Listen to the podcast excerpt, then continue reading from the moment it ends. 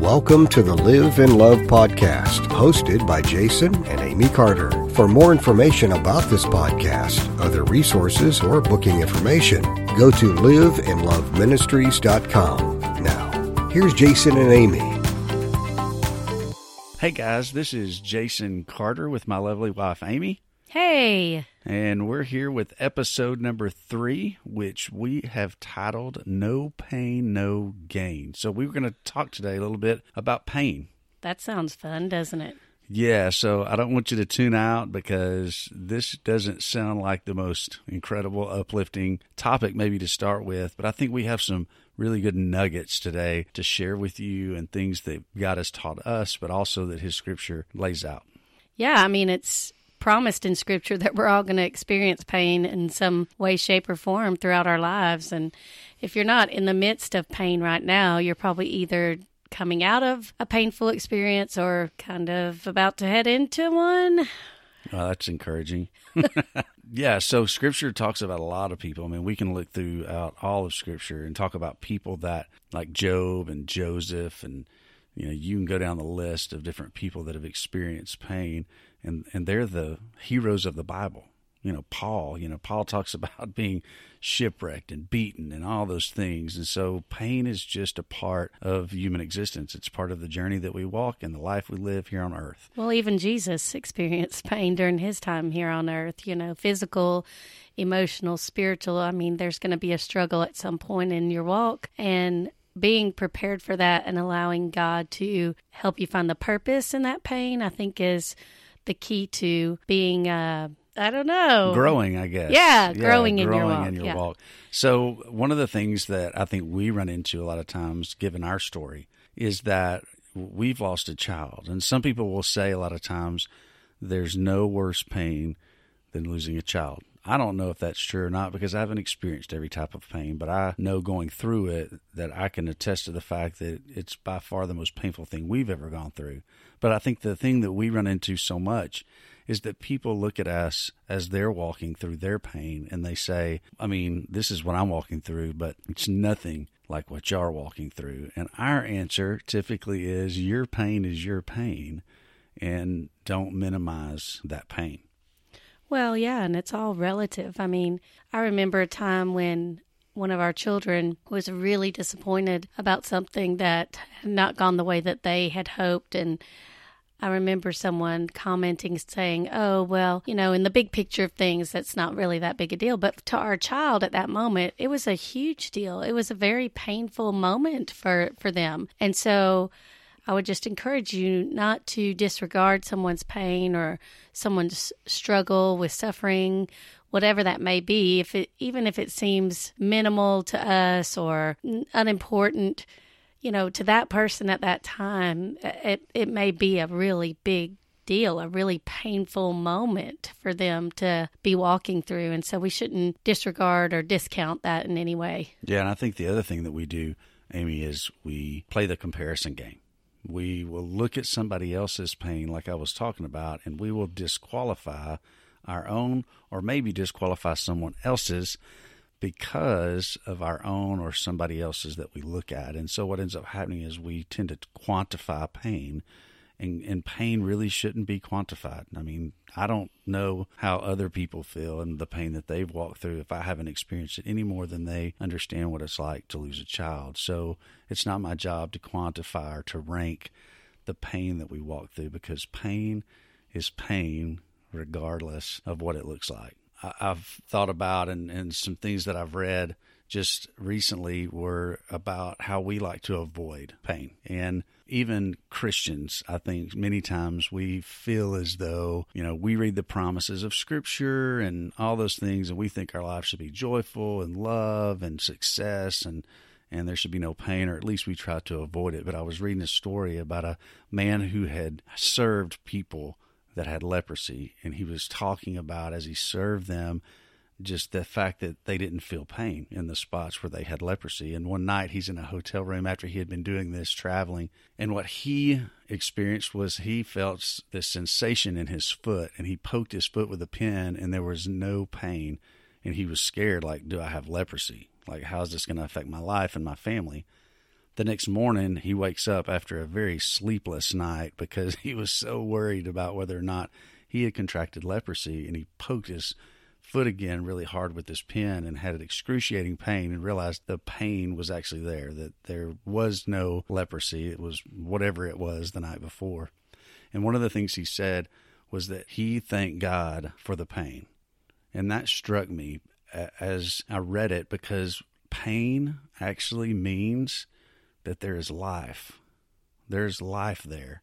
If you poke your foot and there is pain, that means there is life emanating through your foot. And I think it's no different in our heart and in our lives, that if we feel pain, it means that there's life there. You know, we might not feel very alive, and we might not, maybe depending on the, the depth of it, want to stay alive many times, but there's life there. And that means that God has more purpose for us in our lives. And I think many times, because we feel like, what, where's God? You know, we kind of question where God is, because we read his promises and we think, you know, where is he gone? Why am I experiencing this pain? The bottom line is, we've already said, the scripture bears out the fact that pain is a part of the journey. Pain is a part of what we do. And the bottom line is, we should embrace pain. And the reason we should embrace pain and suffering is because it's one of the main ways that God works his grace very deeply into our lives. He also forms holiness in our lives, and it's probably, in my opinion, the primary way in which God reveals and works his purposes that he wants to fulfill in us. I remember the night that we lost Katie Beth coming back from the hospital, and I remember looking at you in the driveway and saying, I don't want our pain to be wasted. Mm-hmm. And I think um, that's the key as we're walking through seasons of pain and suffering, is that's got to be our heart's cry. Lord, don't let this pain be wasted. And the bottom line is, God doesn't waste pain. He doesn't waste suffering. He doesn't waste hurt and heartache. He will redeem it if we, if we let him. And, you know, we talk about that a, a little bit in our book that we wrote, Oaks and Ruins, Letting God Redeem Your Loss. And once again, that's not just about losing a child, but whatever kind of pain or loss or suffering you're experiencing, God can and will redeem it. You know, the key is giving it to him and letting him redeem it. Absolutely. And one of the first things you have to do in this process is actually identify the pain, and, and not so much identifying the pain, because the pain is pretty obvious, but maybe identifying the source of that pain. And in our situation, losing a daughter, it's pretty obvious where the source of that pain came from, but that's not always the case. It's not, not always that obvious where that pain comes from. Sometimes people are walking through deep depression, deep pain, or a deep darkness, and on the surface, we can say that it's one thing, but really there's something more deeply rooted than that. Makes me think about when you're having some sort of internal pain and you go to the doctor for treatment. You know, he can give you medicine or something to treat the symptoms, something to help you just deal with it temporarily. But if you don't get to the source of that pain, it's going to recur. It's going to it's going to come back out some way, somehow, and you're going to be dealing with those symptoms again. Um, so, you know, they have to sometimes order, you know, an M R I or a CAT scan or something to figure out, where is this pain coming from? What's causing this, so that they can get to the root of it and they can treat the source of the pain. And that's what we've got to do with our pain and suffering, emotionally, spiritually, whatever it may be, to figure out what the source of that pain and suffering is, so that we can treat it. Yeah, so you might be sitting there going, well, that sounds great, and that's so true, but what does that look like? Like, how do I do that? And I think that the answer is very simple. I think it's going to the Father with it. I think it's sitting with him, asking, and just allowing him to reveal those things to you. And don't dismiss anything. Whatever he reveals to you, if it seems silly, I would just journal it. Maybe just write it down, because you just never know. It might be something that you thought was insignificant in your story, a wound or, or something somebody said or did that you had just kind of passed off as that wasn't a big deal. Yet, the more that you pray about it and the more you look into it, you might find that that was a deep wound, that that was something that kind of shaped you. And the reason it doesn't seem like a big deal, maybe because that's the way you've dealt with it your whole life. You've dismissed it, or you've played it off as not that it's significant, but really what it did is it cut you It created a wound in your heart, and maybe that's part of the reason why you're walking through what you're walking through the, in that particular darkness. So you identify the pain, but then once you identify the source, you got to treat that source. So what does that look like, Amy? Like, how do you treat pain when it comes to not just, obviously we know in a physical sense how we treat different pain, but when it comes to the spiritual, emotional things that we go through, or even circumstances? Well, yeah, I think you already kind of touched on this a little bit, but I think the first thing you got to do is cry out to Jesus. Mm. You know, it makes me think of that Third Day song, Cry Out to Jesus. I love the lyrics. It says, there is hope for the helpless, rest for the weary, and love for the broken heart. There is grace and forgiveness, mercy and healing. He'll meet you wherever you are. Wow. Cry out to Jesus. What a great word. Yeah. Um, so that's, I think, your first step, but then just real practical other things you can do to kind of help with treating this pain is, you know, seek out counseling. I would encourage you to look for a, a good, solid, well-recommended Christian counselor. Um, There's such a stigma with counseling, but as one of my friends said, I think every person needs a little bit of counseling in their life. It's just helpful to have an outside source, someone who's not in the midst of it, who's not blinded by the pain, that can look into it from a, a totally different perspective. Absolutely. Also, just surrounding yourself with community. There's a lot of different support groups and, and things like that out there, depending on what you're walking through. I know for me personally, I've connected with some people through Facebook on grieving mothers and Compassionate Friends, people that have experienced the same kind of pain that I've been walking through, who can encourage me and give me advice and wisdom on to say, hey, it's okay to be feeling that way today. Like, I'm here and you're not alone, and those kinds of things. So whether that's a an online support group or an actual meeting that you go to once a week, or, or a small group at your church, maybe. Absolutely. Or even just a friend that you can confide in, that can be a, a support, a source of encouragement to you as you're walking through your season of pain. Yeah, I think the other thing is there are all kinds of resources out there, because I think first and foremost, it's crying out to, to the Father. I think it's connecting with community and people that you trust that love you.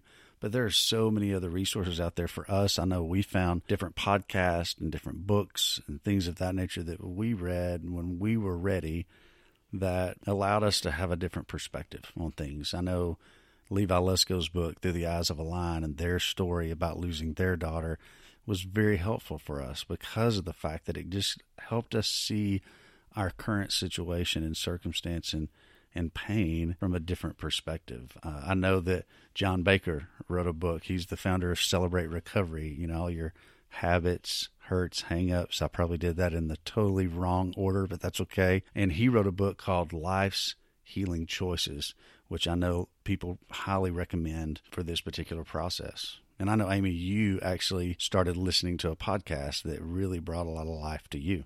Yeah, Rick Warren has a podcast called Daily Hope, and every morning as I am getting ready for school, I'll listen to that, and it's just a an encouragement to me. Yeah, and I, I think to hear from, from people that are wiser, have walked the road a little bit longer, and just have a different perspective and also a biblical perspective. And the one thing I love about Pastor Rick Warren's podcast is it's so practical. He, he's not, you know, up there pontificating about all the deep meanings of Scripture. He's just talking about, like, this is what you walk through. These are the crazy, awful, hurtful, painful things that life throws at you. And what does the Scripture say about that? And how do we walk through that? So there's a ton of resources. That's just one. There's this one podcast that just came out. I think they're about to come out with episode three, maybe called the Live and Love Podcast. Maybe a help to you. I don't know. Just saying. I'm guessing if they're listening to this, they already know about that podcast. Yeah, I guess so. I guess so. But it would be a great opportunity for them to share it with other people that they know. Absolutely. Uh, so we identify the pain, or at least the source of that pain. Uh, we treat that pain through a number of ways. And I don't think there's it's exclusive to one of those ways. I think all those things play a part, and God uses all those. And then the next part is allowing that pain or that wound to heal. Yeah, and that takes time. I mean, it really does. I remember after we lost Katie being, I don't know, a month out, And I was still really, really wounded, deeply, obviously hurting and broken and, you know, crying at the drop of a hat. And um, I remember someone saying to me, you know, it's like you've had open heart surgery and you're going to have to give yourself time to heal. It's not going to be, this is not a scrape your knee hmm.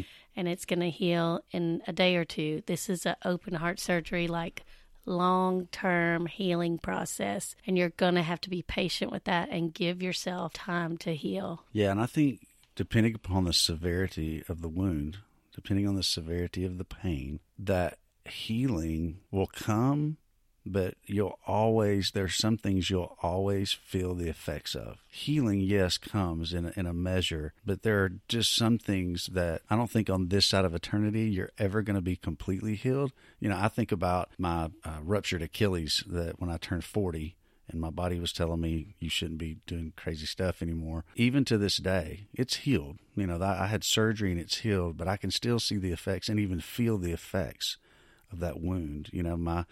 my range of motion isn't quite the same, right? There's a scar that I will always see that's there. My left calf is is smaller than my right calf and probably will never be the same. And so that wound is healed and I can use that and I'm recovered from that injury, but I will always carry the effects of that injury. Absolutely. So, as I said, the key is letting God redeem. Redeem your loss or redeem your suffering, redeem your pain. Uh, just recently we heard uh, Lisa Turker speaking, and I'm reading her book right now called It's Not Supposed to Be This Way. And there's a chapter where she talks about feeling so shattered that there literally weren't any broken pieces, but it was dust. Nothing but dust. There were no broken pieces to be put together. It was just, she was just completely shattered. And she thought, how do you put dust back together? You can't, you can't glue those pieces back together. It's dust. And she, and then she was reminded, the Lord just lovingly reminded her that He creates things from dust. He created life, life and man from dust. He, um, when Jesus was on the earth, He took dust and, and spit in it and made mud and put it on the blind man's eyes and healed him.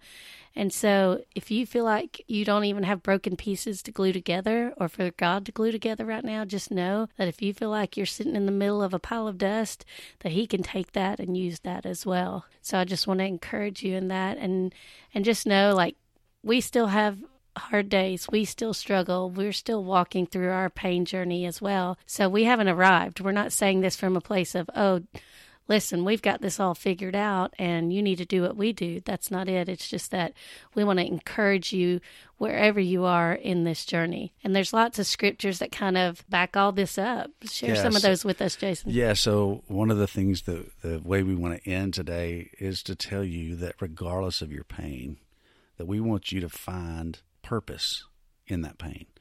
Not just to get healed from it, but also on the other side of it, or maybe in the midst of it, find the purpose. Ask the Father what the purpose is. And we just want to share some scripture that we believe speaks to that. The first one is James chapter one, verses two and four. And it says this, "Consider it pure joy, my brothers and sisters, whenever you face trials of many kinds, because you know that the testing of your faith produces perseverance.